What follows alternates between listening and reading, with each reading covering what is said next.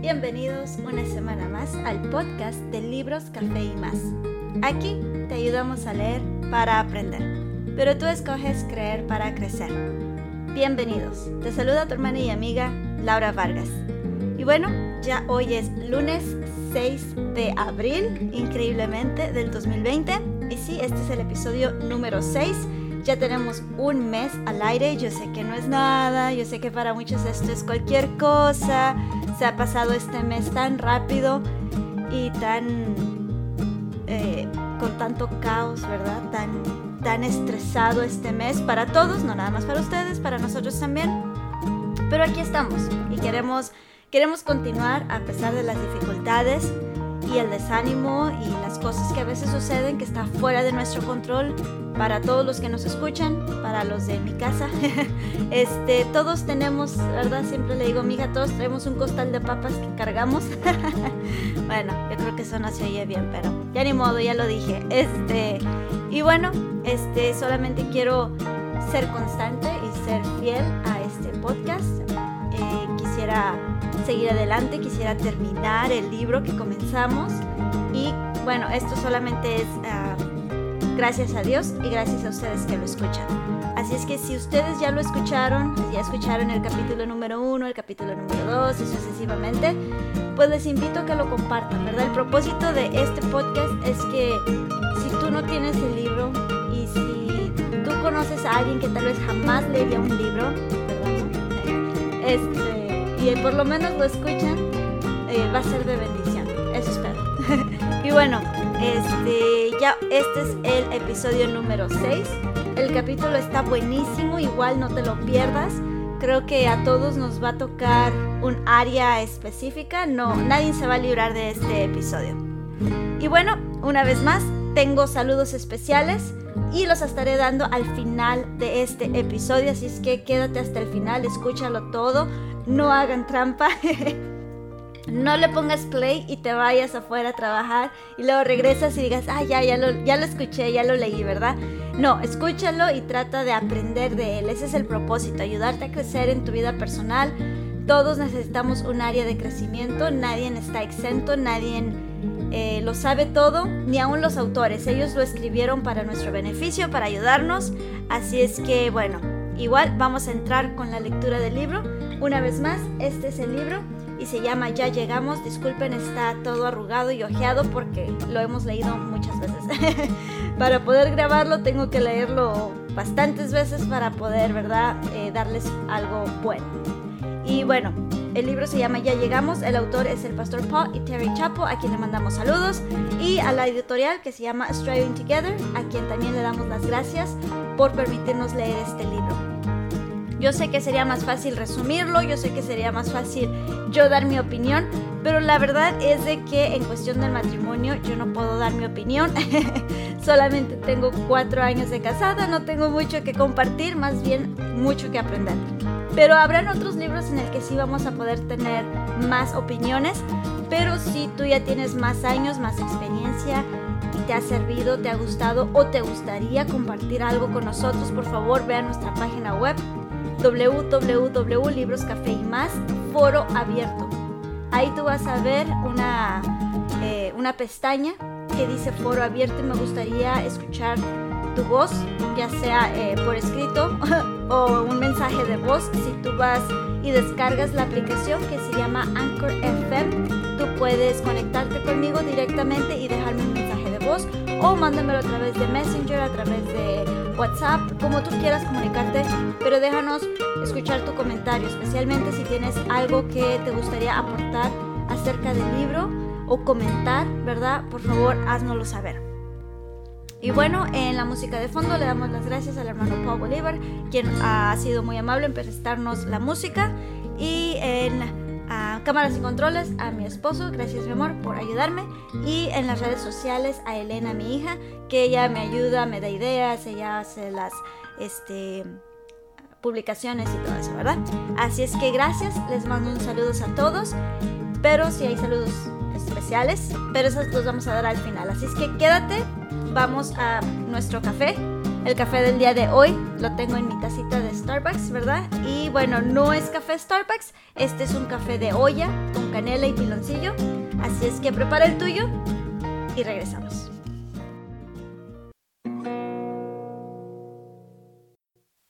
Capítulo número 6. Viajando ligero.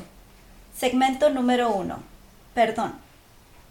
Las líneas aéreas crearon las restricciones de equipaje para personas como nosotros. Y si uso la palabra nosotros generosamente, entre paréntesis, Terry diría que ella es la que empaca de más. Yo también lo uso con gratitud. Entre paréntesis, Terry también se encarga de empacar casi todo. Sin importar el modo de transporte que usamos para viajar, tendemos a empacar lo máximo permitido o más. Hace unos años, cuando estábamos en Italia con Larry, Ashley y los padres de Ashley, viajamos varias horas por tren entre ciudades. Entre los seis que íbamos en el viaje, teníamos 15 maletas, además del tripié favorito de Larry. Larry disfruta la fotografía y la grabación en video y su talento es la razón por que tenemos estupendas fotografías y videos de nuestros viajes familiares. Los trenes europeos no están diseñados para turistas americanos que empacan de más. Uno solo tiene una breve ventana de tiempo para subirse y bajarse del tren, así que subir y bajar las múltiples cargas de maletas como tendríamos que hacer no necesariamente es factible. Tan pronto que el tren entró en la estación, agarramos nuestras maletas, nos subimos y rápidamente llenamos todos los espacios disponibles. Algunas maletas cupieron en los compartimientos arriba de los asientos, algunas fueron puestas detrás de los asientos y algunas las llevamos en las piernas. Colocar las maletas fue la parte fácil. Bajar las maletas tan rápido como las subimos fue más difícil y al final no hicimos tan buen trabajo.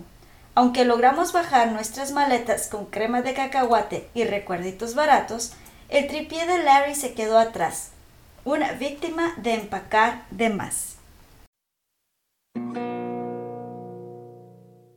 Segmento número 2. Las maletas más pesadas. Así es cuando uno empaca de más. Aflige a los de alrededor quienes se encuentran empujándolas o cargándolas y termina perdiendo lo que es realmente valioso. Sin embargo, parejas cristianas empacan de más todo el tiempo en sus matrimonios. Un cónyuge le hace algo dañino al otro y el cónyuge afectado, en vez de invertir la energía y el amor para apaciguar la situación o sanar la ofensa, así como lo vimos en el capítulo anterior, toma la carga del enojo y falta de perdón. Un espíritu herido, sin embargo, siempre es una carga demasiado pesado para llevar. Sea que esta carga se componga de muchos pequeños rencores que se han acumulado con el tiempo o una ofensa monumental, la hace una pesada y agotadora relación. Además, un espíritu herido traerá carga a los de su alrededor, especialmente a los más cercanos a usted como son sus hijos, y causará que pierda lo que realmente es valioso, tal vez hasta su mismo matrimonio, tal vez su andar con el Señor. Proverbios 18:14 advierte, El ánimo del hombre soportará su enfermedad, mas ¿quién soportará al ánimo angustiado? Un espíritu herido es demasiado pesado para usted y es demasiado pesado para su matrimonio. Nuestro pensar aquí es un poco engañoso, porque tendemos a creer que la razón por la que tenemos cargas de amargura y falta de perdón es debido a lo que otros nos han hecho. Es por culpa de ellos o por su culpa que batallamos, ¿verdad? Jesús le dijo a sus discípulos, imposible es que no vengan tropiezos. Lucas 17.1. No es cuestión de que si su cónyuge lo ofenderá, pero ¿cuándo? Ningún cristiano es perfecto. Así que nadie está casado con un cónyuge perfecto. Y cónyuges imperfectos ofenden. Cada matrimonio tendrá la oportunidad para la amargura. No es tanto la ofensa que se comete como lo es nuestra respuesta al ser el ofendido, que determina la carga emocional que llevamos. Ambos, Terry y yo, tenemos nuestra dotación de faltas. De hecho, durante un reciente retiro que Terry y yo tomamos para celebrar nuestro aniversario y evaluar nuestras necesidades como pareja, estuve bajo convicción, de nuevo, de las maneras en que sin intención lastimo a Terry de manera recurrente, trayendo estrés a la casa y teniendo un espíritu demandante. He trabajado en estas fallas durante años y he visto al Señor ayudarme a cambiar, pero son una lucha continua. Ninguno de los dos es perfecto, pero los dos hemos sido buenos perdonadores. Y eso ha hecho toda la diferencia. ¿Quiere viajar más ligero en su matrimonio? Aprenda a dar gracia por herida y amabilidad por enojo. Conviértase en un buen perdonador.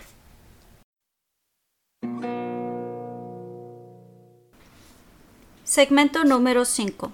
Continúe perdonando. Cuando se habla de ofensas y perdón, hay dos tipos de personas, los que llevan las cuentas y los que dan gracia.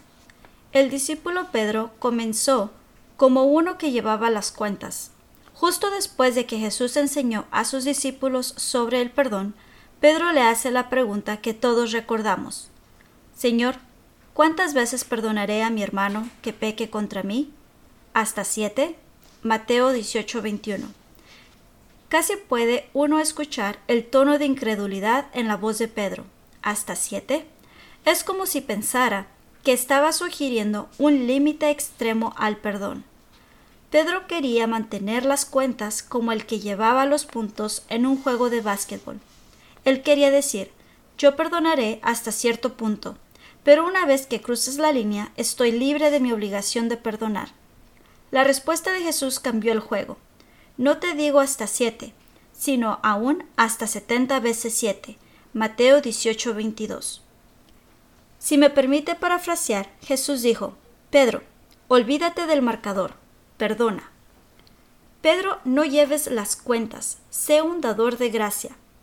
Si ha leído las epístolas de primera y segunda de Pedro, usted sabe que Pedro se convirtió en un dador de gracia y lo aprendió del mismo Jesús. Pues por esto fuisteis llamados, porque también Cristo padeció por nosotros, dejándonos ejemplo, para que sigáis sus pisadas, el cual no hizo pecado, ni se halló engaño en su boca, quien cuando le maldecían no respondía con maldición, cuando padecía no amenazaba, sino encomendaba la causa al que juzga justamente, quien llevó él mismo nuestros pecados en su cuerpo sobre el madero, para que nosotros, estando muertos a los pecados, vivamos a la justicia, y por cuya herida fuiste sanados. Segunda de Pedro 2, 21 al 24. Nadie gana cuando lleva las cuentas en contra de su cónyuge, ni usted ni su cónyuge. Si quiere ser un buen perdonador, debe aprender a ser un dador de gracia. De gracia y déla persistentemente.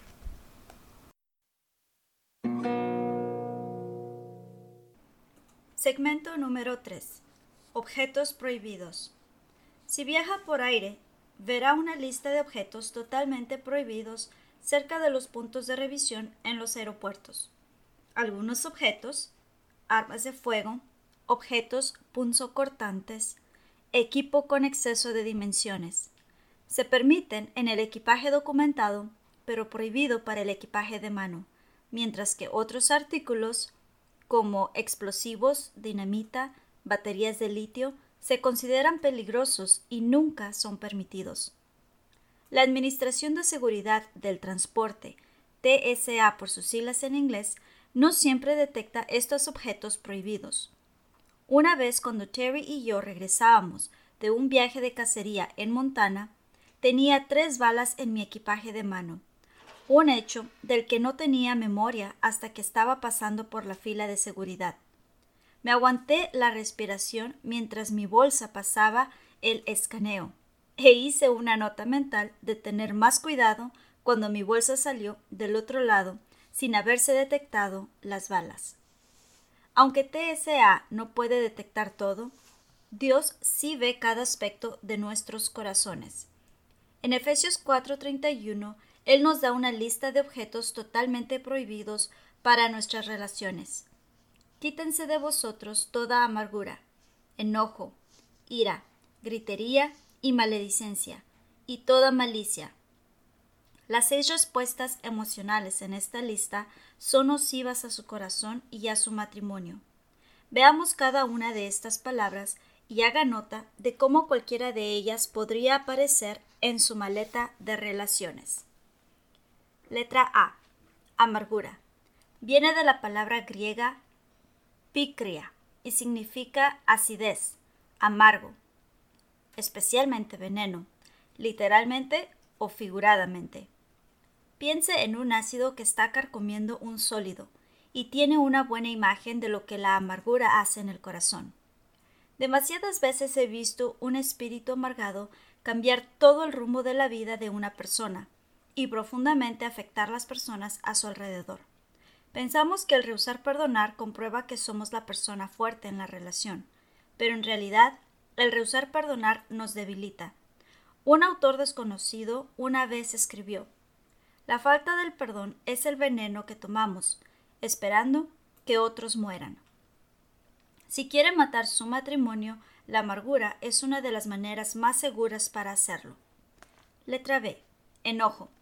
Viene de la palabra tumos y significa pasión, como si estuviera respirando pesadamente furia, indignación, ira. Habla del calor de un enojo hirviente. Si se va a la cama enojado, permitirá que el enojo se mantenga hirviendo a fuego lento en su corazón, hasta que eventualmente se derrama en otras maneras. A lo mejor ni lo expresa frecuentemente, pero está hirviendo debajo de la superficie de su relación. Letra C. Ira viene de la palabra orgue y significa pasión violenta, ira o aborrecer, por implicación castigo. Este es el enojo que explota. El enojo en general nos causa reaccionar ante los problemas en la carne en vez de responder en el espíritu. Esto es debido a que nuestro enojo usualmente está centrado en uno mismo. Nuestros sentimientos fueron lastimados, nuestros derechos fueron violados, nuestros esfuerzos no fueron reconocidos. Letra D. Gritería. No es una palabra que usamos frecuentemente, pero es traducido de la palabra griega krauge y significa un clamor. Tal vez el ejemplo más fácil en la actualidad de gritería es el 90% de los comentarios enojados en los medios sociales. Usualmente son más sonido que sustancia y se asemejan mucho a una pelea marital en donde uno o ambos cónyuges con toda facilidad se lanzan amenazas o hacen reclamos dramáticos para obtener la atención del otro. Un problema con la gritería es que nunca funciona. Normalmente solo provoca el mismo u otro tipo de enojo del otro cónyuge. Letra E. Maledicencia. Viene de blasfemia, la misma palabra frecuentemente es traducida blasfemar. Significa expresarse de manera degradante, especialmente en contra de Dios. Maledicencia, quejas. Esto a veces sucede en personas, pero seguido es calumniar el nombre de otros. Es el tipo de plática que sucede durante el descanso cuando se refiere a mi vieja, entre comillas, o en el transporte al trabajo cuando se queja de mi esposo nunca puede, entre comillas. Letra F. Malicia. Viene de la palabra caquia y significa depravación, mal, maldad. Esto es cuando su enojo se convierte en maldad. Puede suceder cuando activamente planea venganza, rehusando hablar, congelando una cuenta bancaria, preparando comida que sabe que él odia pero también puede suceder cuando pasivamente acepta pecado en su vida, excusándose en las fallas de su cónyuge. Demasiadas veces he escuchado cómo los cónyuges excusan una relación amorosa o una adicción a la pornografía en represalia porque su cónyuge no cumple con sus necesidades. Enojo no resuelto, en cualquiera de estas formas, muchas veces incitará a otros pecados. Cuando un hombre alberga ira hacia su esposa, podrá comenzar a justificar pensamientos inmorales. Cuando una mujer alberga amargura hacia su esposo, podrá comenzar a buscar fuera del matrimonio para satisfacer sus necesidades emocionales. Además, Efesios 4:27 nos advierte que la ira literalmente ayuda a Satanás. Al molestarnos a no dejar que el enojo permanezca en nuestra relación, Pablo nos dice, ni deis lugar al diablo. Ningún cristiano quiere darle lugar o una oportunidad en su relación. Sin embargo, cuando permitimos que el enojo habite en nuestros corazones, le estamos dando lugar a Satanás para trabajar. Finalmente, la ira casi siempre se convierte en una profunda raíz de amargura, que nos afecta adversamente al igual que afecta cada relación en nuestra vida. Hebreos 12:15 advierte, Mirad bien, no sea que alguno deje de alcanzar la gracia de Dios, que brotando alguna raíz de amargura os estorbe, y por ella muchos sean contaminados. Y segunda de Corintios 2, 10 y 11 nos dice que la falta de perdón es una de las tácticas de Satanás para destruir nuestras vidas. Y al que vosotros perdonáis, yo también, porque también yo lo que he perdonado, por vosotros lo he hecho en presencia de Cristo, para que Satanás no gane ventaja alguna sobre nosotros, pues no ignoramos sus maquinaciones. Por esta razón debemos vigilar en contra del enojo y la amargura. Cuando hacemos pequeñas excepciones, podremos encontrar que penetran profundamente en nuestras relaciones y trabajan destructivamente en maneras que ni nos damos cuenta. Nuestra familia vio una ilustración de esto hace muchos años.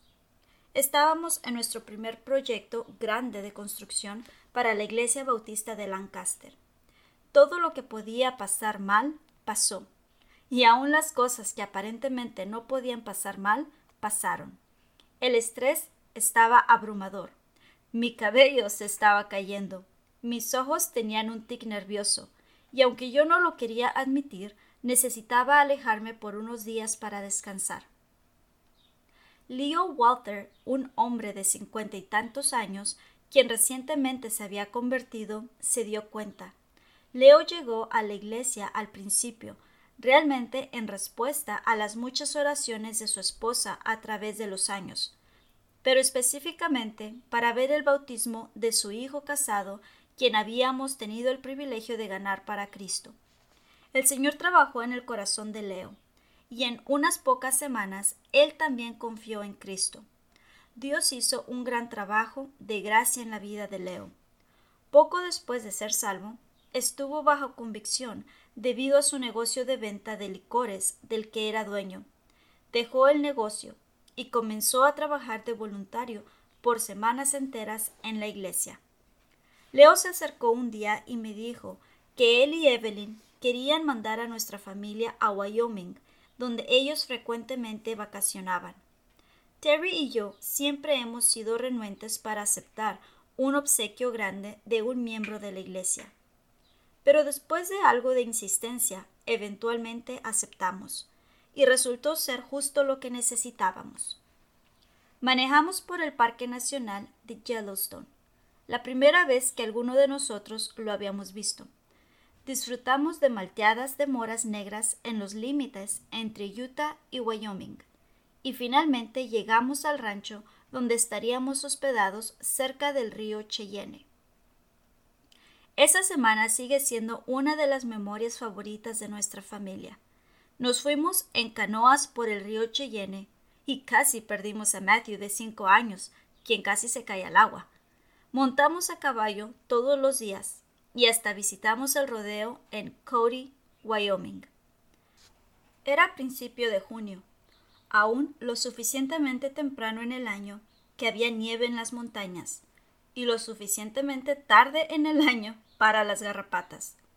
No nos dimos cuenta de eso hasta que Larry y Matthew llevaron sus rifles de postas para conquistar el bosque. Cuando regresaron estaban cubiertos de garrapatas. Si no están familiarizados con las garrapatas, permítanme compartir algunos datos. Son parásitos externos que se adhieren a su piel y comienzan a chupar su sangre. Son peligrosas porque frecuentemente acarrean enfermedades. Así que necesitan ser cuidadosamente extraídas una a la vez, asegurándose que sus cabezas no se queden debajo de la piel. Terry y yo comenzamos a quitarles las garrapatas a Larry y Matt, y nos dimos cuenta que tendríamos que hacer una revisión diaria de garrapatas. Cada noche antes de ir a la cama, revisamos a los muchachos buscando garrapatas. Algunas garrapatas solo estaban caminando y las podíamos aventar. Otros tenían que ser extraídas. En cualquiera de los casos no podíamos dejar que las garrapatas se quedaran. Cada matrimonio también necesita revisión de garrapatas, entre comillas. Piensa en que el enojo y la amargura son como parásitos que se adhieren a su relación y causan grande destrucción. Cuando vea las primeras señales de enojo, no deje que se le adhiera. Si simplemente lo puede aventar o si necesita manejarlo a más profundidad, tome los pasos necesarios para hacerlo. Dios es específico en sus instrucciones sobre qué hacer con la ira. Pero ahora dejad también vosotros todas estas cosas. Interesantemente, la palabra dejad es traducida de la palabra griega airo, que significa llevar hacia arriba o alejar, levantar o aflojar, de la idea de aligerar su carga. La manera de viajar pesadamente es permitiendo que una ofensa provoque ira en su corazón y que aumente en amargura. La manera de viajar ligeramente es aprendiendo a perdonar. Segmento número 4. ¿Cómo perdonar? Algunas personas piensan que el perdón es tomar la ofensa y alejarlo de uno, fingiendo que nunca sucedió. Por ejemplo, un cónyuge no arrepentido puede demandar un perdón, entre comillas, pero nunca manejar el pecado que él o ella cometió en contra del otro. El perdón bíblico, sin embargo, no es meter una ofensa en lo más profundo de su maleta, es entregarle la ofensa a Dios, es confiar que Dios será el juez y soltar su derecho de juzgar. Esta es la razón por que cuando los hermanos de José quienes habían pecado profundamente en contra de él, tenían temor que él se vengaría. José les respondió, No temáis. ¿Acaso estoy yo en lugar de Dios? Génesis 50, 19. Él no estaba diciendo que lo que hicieron cuando lo vendieron como esclavo no era equivocado. Él estaba diciendo que no le correspondía corregirlo. Esta verdad se repite en Romanos 12, 19, cuando Pablo les escribe a los cristianos perseguidos, No os venguéis vosotros mismos, amados míos, sino dejad lugar a la ira de Dios, porque escrito está, Mí es la venganza, yo pagaré, dice el Señor. Un cristiano perdonador recuerda que él también ha sido perdonado. De hecho, Efesios 4:32 nos recuerda esto al instruirnos, perdonándonos unos a otros, como Dios también nos perdonó a vosotros en Cristo. Dios no nos perdonó porque éramos buena gente, que no tenía pecado. Nos perdonó en Cristo, porque Jesús pagó por nuestros pecados. Los cristianos no son buena gente, somos gente perdonada. Es debido al perdón que se nos ha dado que Dios nos ordena perdonar a otros de la misma manera que Él nos ha perdonado. Pensamos que nuestra renuencia a perdonar tiene que ver con el tamaño de la ofensa cometida en nuestra contra. Si alguien me lastima enormemente, es más difícil para mí perdonar. Pero en realidad frecuentemente se relaciona a nuestra falta de memoria del perdón que hemos recibido. El pastor Martin Lloyd Jones escribió Cuando me veo ante Dios y me doy cuenta de algo que mi bendito Señor ha hecho por mí en el Calvario, Estoy listo para perdonar a cualquiera, cualquier cosa. No lo puedo detener ni lo quiero detener. Jesús resumió el perdón en tres pasos básicos. Mirad por vosotros mismos. Si tu hermano pecare contra ti, repréndele, y si se arrepintiere, perdónale. Y si siete veces al día pecare contra ti, y siete veces al día volviere a ti diciendo, me arrepiento, perdónale. Lucas 17, 3 al 4. Reprende, arrepentimiento, perdón. Veamos los tres. Reprende.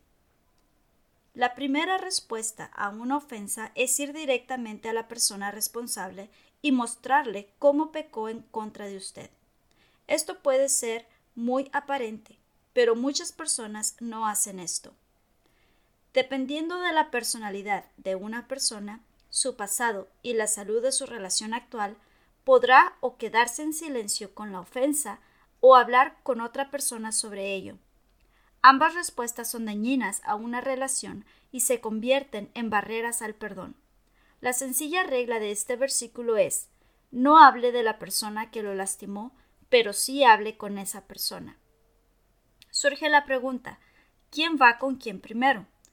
Cuando ha habido una ofensa que se ha convertido en un pleito sin solución, ¿quién debe ir primero? ¿La persona que fue ofendida o la persona que cometió la ofensa? La respuesta es sí.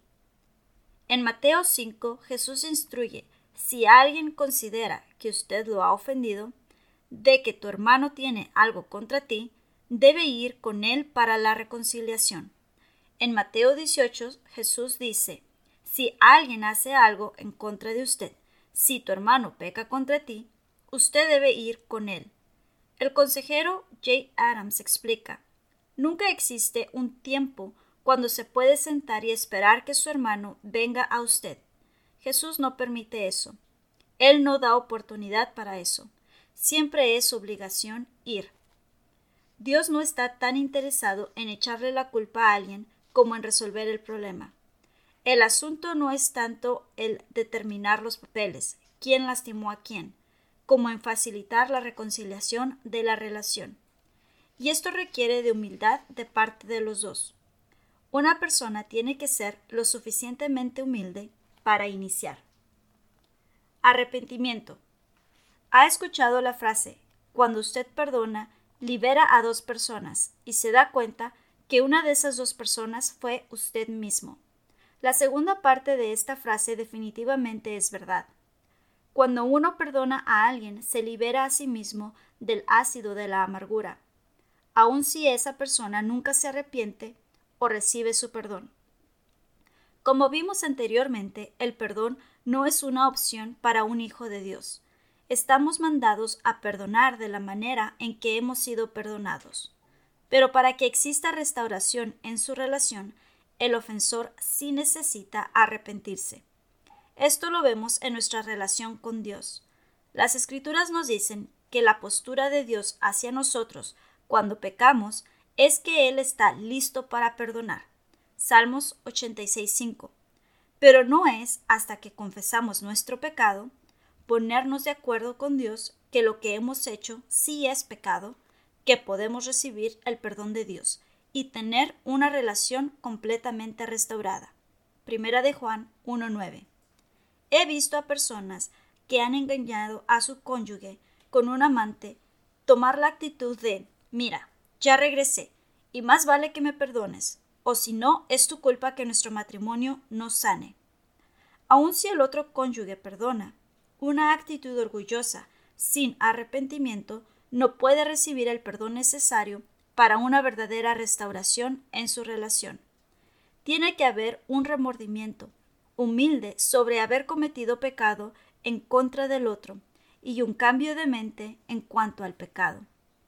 Esto no solo es verdad en cuanto a lo que consideramos ofensas grandes en nuestro matrimonio. Si yo soy áspero con Terry, o la desestimo en cosas pequeñas, pero nunca me arrepiento, nunca le pido perdón genuinamente, con remordimiento por la manera en que la lastimé, y simplemente espero que ella siga perdonando, nuestra relación se nublará por mi pecado hacia ella. Aun si ella sigue recibiendo la gracia de Dios para perdonarme, la dureza de mi corazón hacia ella será una barrera en nuestro matrimonio. La mayoría de nosotros no sabemos cómo pedir perdón. Queremos lanzar un perdóname si te ofendí entre comillas, rápidamente o esforzarnos para hacer algo especial como expiación. Pero para recibir perdón tenemos que humillarnos y en verdad pedirlo. Hace años encontré las siete As de la confesión. Esto es por sus siglas en inglés. Las he usado en consejería y a veces para revisar mi propia sinceridad al transmitir arrepentimiento. Número 1. Hable con todos los involucrados. Solo hable con personas que son parte del problema o parte de la solución. Número 2. Evite sí, pero o tal vez. El decir yo sé que no debí de haber gritado, pero estabas muy fastidioso es simplemente culpar a la otra persona y buscar faltas con él por su propia falla. Perdóname si te ofendí, entre comillas. Realmente no es una verdadera disculpa. Número 3. Admita específicamente lo que hizo. Si usted sabe que ha lastimado a su cónyuge, pero no puede entender lo que hizo, pídale al Señor por sabiduría y trate de verlo a través de los ojos de su cónyuge. Si aún así no lo ve, pregúntele a su cónyuge o un consejero piadoso por ayuda. Número 4. Reconozca el daño. Exprese tristeza por su pecado. Si el haber lastimado a su cónyuge no le hace sentirse triste, va a ser difícil para él o para ella creer que usted quiere el perdón y no solamente el olvido. Número 5. Pida perdón. Algunas de las palabras más difíciles son perdóname, me equivoqué. Pero no pare allí, debe preguntar ¿me perdonas? Estas palabras, habladas en humildad sincera, son poderosas para restaurar una relación. Número 6. Acepte las consecuencias. Si existe alguna manera de hacer restitución, hágalo. No le exija a su cónyuge que pretenda que nada pasó donde la confianza se quebrantó, sea de manera pequeña o grande, su cónyuge le puede perdonar, pero necesita evidencia que él o ella le puede confiar de nuevo. Número 7. Altere su comportamiento. No será perfecto, pero si está genuinamente arrepentido, usted se esforzará a cambiar su comportamiento. Sin cambio genuino, existen razones para cuestionar su arrepentimiento. Una vez que una ofensa se ha confrontado y se ha pedido perdón, el próximo paso es otorgar el perdón libremente. Perdón. Hace varios años, Terry y yo tuvimos el privilegio de predicar y enseñar en un retiro misionero en Alemania, para misioneros de todas partes de Europa. Disfrutamos a fondo nuestro tiempo con estos hombres y mujeres quienes sacrifican tanto para extender el Evangelio en esa región del mundo. Fue un privilegio enseñar sobre el matrimonio, vida familiar y ministerio durante nuestro tiempo con ellos. Al final de la conferencia, tomamos un día para ver los lugares turísticos del área. Nuestra primera parada fue el castillo de Neuschwanstein, a veces conocido como el castillo de Disneylandia. Debido a que su arquitectura de cuentos de hadas inspiró a Walt Disney a crear el castillo de Cenicienta en el Reino Mágico, las cimas nevadas de las montañas, con el sol brillando y rodeando el castillo, lo convirtió en más que una hermosa tarjeta postal. A como una hora de camino después del castillo, llegamos al campo de concentración de Dachau. Nuestro humor rápidamente cambió de la felicidad de un cuento de hadas a un dolor y asombro al ver cara a cara las terribles realidades de la Segunda Guerra Mundial y el odio de Adolfo Hitler hacia los judíos. Caminamos por el portón de acero de la entrada de los prisioneros que tenía palabras grabadas, leyendo Arbeit match frei o el trabajo los hará libres. En realidad, las personas traídas a Dachau, normalmente en varios ferrocarriles de carga severamente sobrepoblados, fueron trabajados hasta morir muertos de hambre, golpeados y amenazados de las maneras más inhumanas que los guardias dementes podían imaginarse. Vimos las literas donde los prisioneros dormían en una de treinta y dos cuarteles, incluyendo un cuartel reservado para experimentos médicos en humanos. Vimos las varas de acero usadas para golpear a los prisioneros. Cerca de la parte trasera de la propiedad vimos un edificio grande, y nuestro guía nos dijo que al estar entrando en ese edificio se les decía a las personas que era para una ducha. Una vez adentro, sin embargo, ellos rápidamente descubrieron que era una cámara de gas. Vimos los crematorios donde los nazis quemaron los cuerpos de los que habían muerto en las cámaras de gas o debido a las condiciones extremas del campamento. Estos crematorios, de hecho, hacen imposible saber el número real de cuántos fueron asesinados en Dachau. Sabemos de 32.000 personas que perdieron la vida aquí, pero sabemos que hubo miles más. Aunque la penumbra, desesperación y hasta la amargura de esos días permanece en todo el campamento de Dachau y aún en muchas vidas, la gracia de Dios ha abundado además en muchas vidas. Aún personas cuyas vidas fueron destrozadas y corazones triturados debido a la monstruosidad de los campos de concentración han descubierto que la gracia de Dios es mayor que la maldad del hombre y que su gracia le da la habilidad de perdonar. Una de las más conocidas de estas personas es Corrie ten Boom, una cristiana holandesa quien ayudó a su familia a esconder a judíos durante la guerra. Por esto, ella, su padre y su hermana fueron encarcelados en campos de concentración nazi. Ambos, su padre y hermana, murieron debido al brutal trato en los campamentos.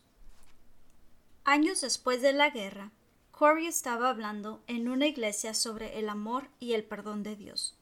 Después del servicio, un hombre vino para agradecerle por su testimonio. Cuando él se le acercaba, Corey lo reconoció y ella retrocedió. Él había sido uno de los guardias en el campamento Ravensbrück. Él le extendió su mano para saludarla. Un buen mensaje. Qué bueno es saber que nuestros pecados están en el fondo del mar. Ella permanecía congelada. Usted mencionó Ravensbrück. Él continuó. Yo fui un guardia allí.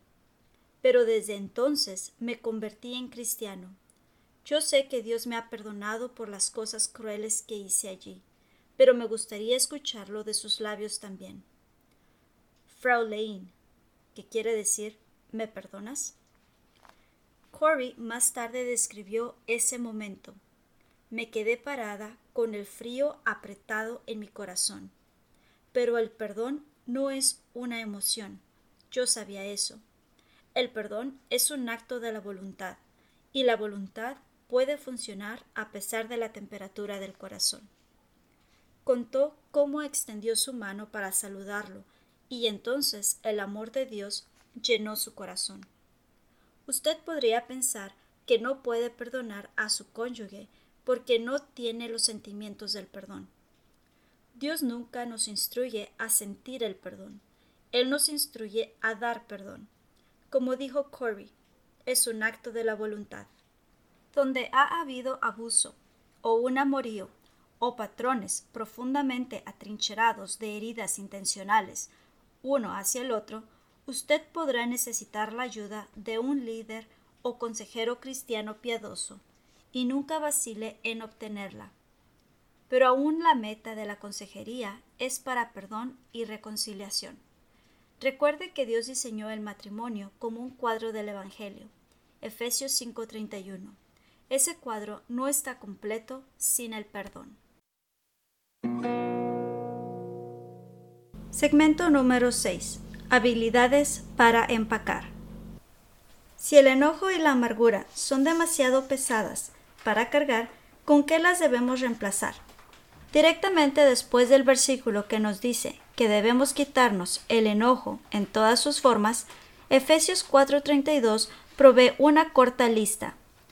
Antes, sed benignos unos con otros, misericordiosos, perdonándolos unos a otros, como Dios también os perdonó a vosotros en Cristo.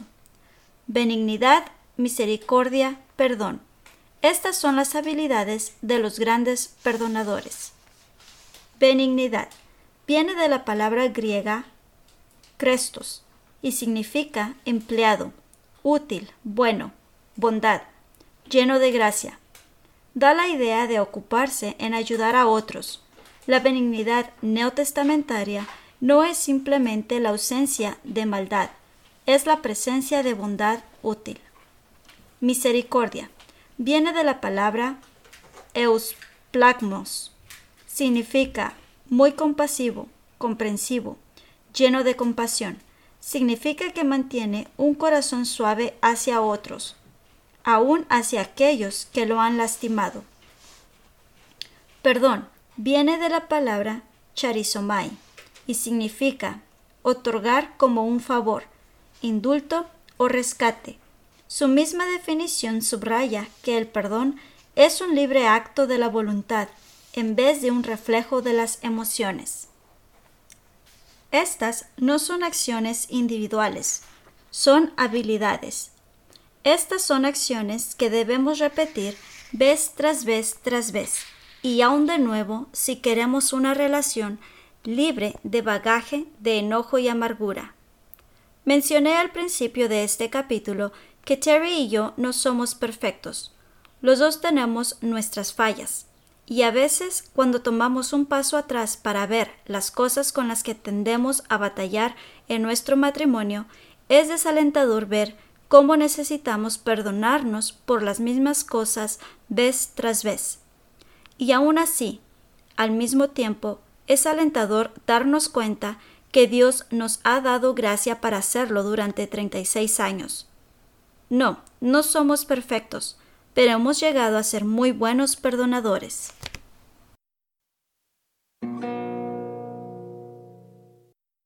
Segmento número 7. La libertad del perdón. Este verano pasado, Terry y yo conocimos a Wow, una maestra en Alemania, quien vivió en Berlín Oriental después de la Segunda Guerra Mundial. Conocimos a Rougau porque, aunque es maestra, Trabaja como guía de turista los fines de semana, simplemente porque no quiere que la historia de lo que su país sufrió sea olvidada. Wow nos contó cómo era ser niña bajo el gobierno soviético en Alemania Oriental. Nos contó sobre el hambre y la pobreza en la cual vivía. Describió el control absoluto que el gobierno tenía sobre las vidas privadas de los ciudadanos y el temor bajo el cual vivía la gente nos dijo cómo es que ella quería estudiar idiomas, pero cuando llegó el tiempo para la universidad no se le permitió escoger. Los soviéticos le dijeron lo que estudiaría. Pero al estar parados enfrente a la puerta de Brandenburgo, Rowow nos contó acerca del día que esa misma puerta se abrió cuando ella, una joven universitaria, atravesó esa puerta hacia Alemania Occidental por primera vez, ella estaba conmocionada. Todo el color, la comida, las opciones, la libertad, simplemente no podía absorberlo todo. Le preguntamos a Rougo cómo te sientes cuando te diste cuenta de todo lo que te habías perdido. ¿Estás enojada? ¿Amargada? Su respuesta fue inmediata y definitiva. No, solo estoy agradecida de que ahora tengo la oportunidad de ser libre y de compartir con otros lo que significa la libertad. Rogo hubiera podido permitir que las dificultades que había experimentado en el pasado arruinaran el resto de su vida. Hubiera podido permanecer aprisionada al pasado por medio de la amargura. Pero escogió perdonar y debido a esa decisión, ella está transmitiendo un pedazo de historia como nadie más que jamás he conocido. Como cristianos sabemos que nuestra máxima libertad se encuentra en Cristo y el perdón que Él nos ofrece. Un mensaje que pudimos compartir con Rogo también. Pero no podemos disfrutar de lleno esa libertad mientras estemos atados por la falta de perdón hacia otra persona le puedo animar a que no importando cómo haya sido el pasado, usted libere su relación a través del perdón? Cuando usted se convierte en un buen perdonador, el viaje es más ligero. Y bueno hermanos, aquí están las fotografías del pastor y hermana Terry. Ellos en la fotografía de arriba están en ah, Dinamarca, Campenham, Dinamarca. En medio, en la fotografía del medio, es cuando fueron de vacaciones en Wyoming en 1993. En la fotografía de arriba en la izquierda ustedes pueden ver el castillo de Neuschwanstein en Alemania, mejor conocido como el castillo de Disneylandia. En la siguiente fotografía, arriba del lado derecho, están en, está el pastor en Dachau. Era difícil creer que estos dos lugares estaban a solo una hora de distancia. En arriba, en la fotografía de en medio, eh, esta encantadora tienda de Navidad estaba apenas algunas cuadras de Dachau. Es increíble reflexionar sobre las personas que vivían en esta área durante la guerra y que vivían sus vidas como si la brutalidad que se estaba llevando a cabo detrás de las puertas de Dachau no estuviera sucediendo. Y bueno, en la última fotografía del lado derecho está la puerta de Brandenburgo, a través del cual Rougau y otros estudiantes caminaron hacia la libertad. Hemos llegado al final de este episodio, episodio número 6, capítulo número 6. Gracias por estar aquí hasta el final. Quiero mandar saludos especiales a la hermana Lupita. hermana Lupita le mando saludos, ¿verdad? Hasta la ciudad de Pomona. Eh, la hermana Baena Meredith me dijo que usted escucha este podcast, así es que le mando saludos el pastor y hermana Lucy Urias también. Quiero mandarle saludos, pastor, saludos. Esta semana pudimos hablar con ellos y bueno, les comenté de este podcast, dijeron que lo iban a escuchar, así es que les mando saludos. Y a mi hermano, que lo quiero mucho y espero que sea de bendición escucharme todos los días. Jaja, eso espero. No, no es cierto, capaz que me pone y, y nada más me va a poner por cinco minutos y luego me va a pagar, ¿verdad? Este, hermanito, escucha este podcast. Todos los capítulos hasta el final, no hagas trampa. Y bueno, este, aquí en Estados Unidos mando saludos. Hay varios estados que nos han escuchado. Hasta ahorita ningún otro país nuevo, ningún otro estado nuevo, más que los que ya hemos mencionado anteriormente. Ah, voy a mencionar solamente los países. Es Estados Unidos, México, El Salvador, Irlanda, Chile, Honduras y España pero este me aparece en las estadísticas que solamente lo han escuchado un por ciento.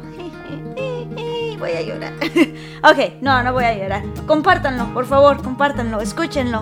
De veras, quiero que sea de bendición. Saber que alguien lo escucha eh, me anima a seguir grabando. este, en las redes sociales, síganos a través de Facebook, Instagram y Twitter.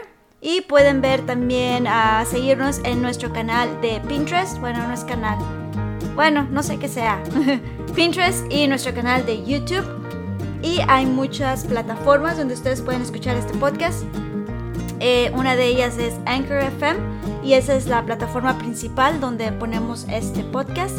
Pero también pueden ir a Spotify, Apple Podcast, Google Podcast, SoundCloud, Castbox, Spreaker, iHeartRadio y bueno, hay más, véanlos, están en la página web www.libroscafeymas.org y ahí ustedes si se van a la parte de hasta abajo pueden ver todas las plataformas y ahí lo pueden escuchar, ¿verdad? O pueden escucharlo otra vez en el canal de YouTube o en la página web Diagonal Podcast Ahí ustedes pueden escuchar todos los podcasts. No olviden dejarme sus comentarios en el foro abierto.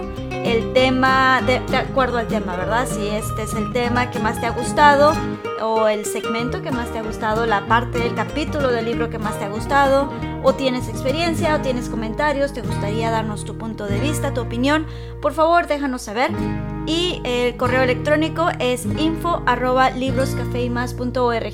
No olvides, ah, si tú estás escuchando a través de YouTube, suscríbete.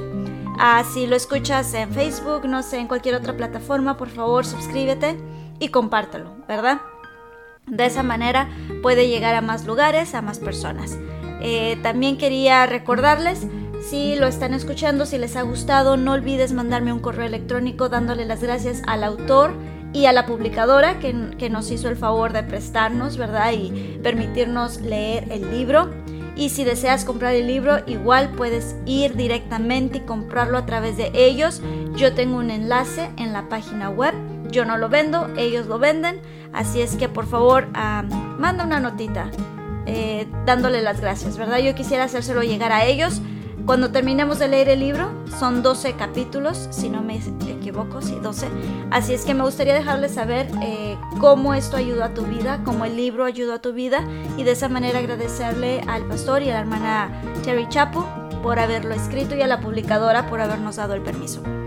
Bueno hermanos, llegamos al final, sin más por el día de hoy, por ahora, por el momento, ¿verdad? Nos despedimos y nos vemos aquí el próximo lunes ¿Qué va a ser el próximo lunes? Lunes 12 de abril. Déjame ver. Lunes 13 de abril. Nos vemos aquí la próxima semana. Hasta pronto. Adiós.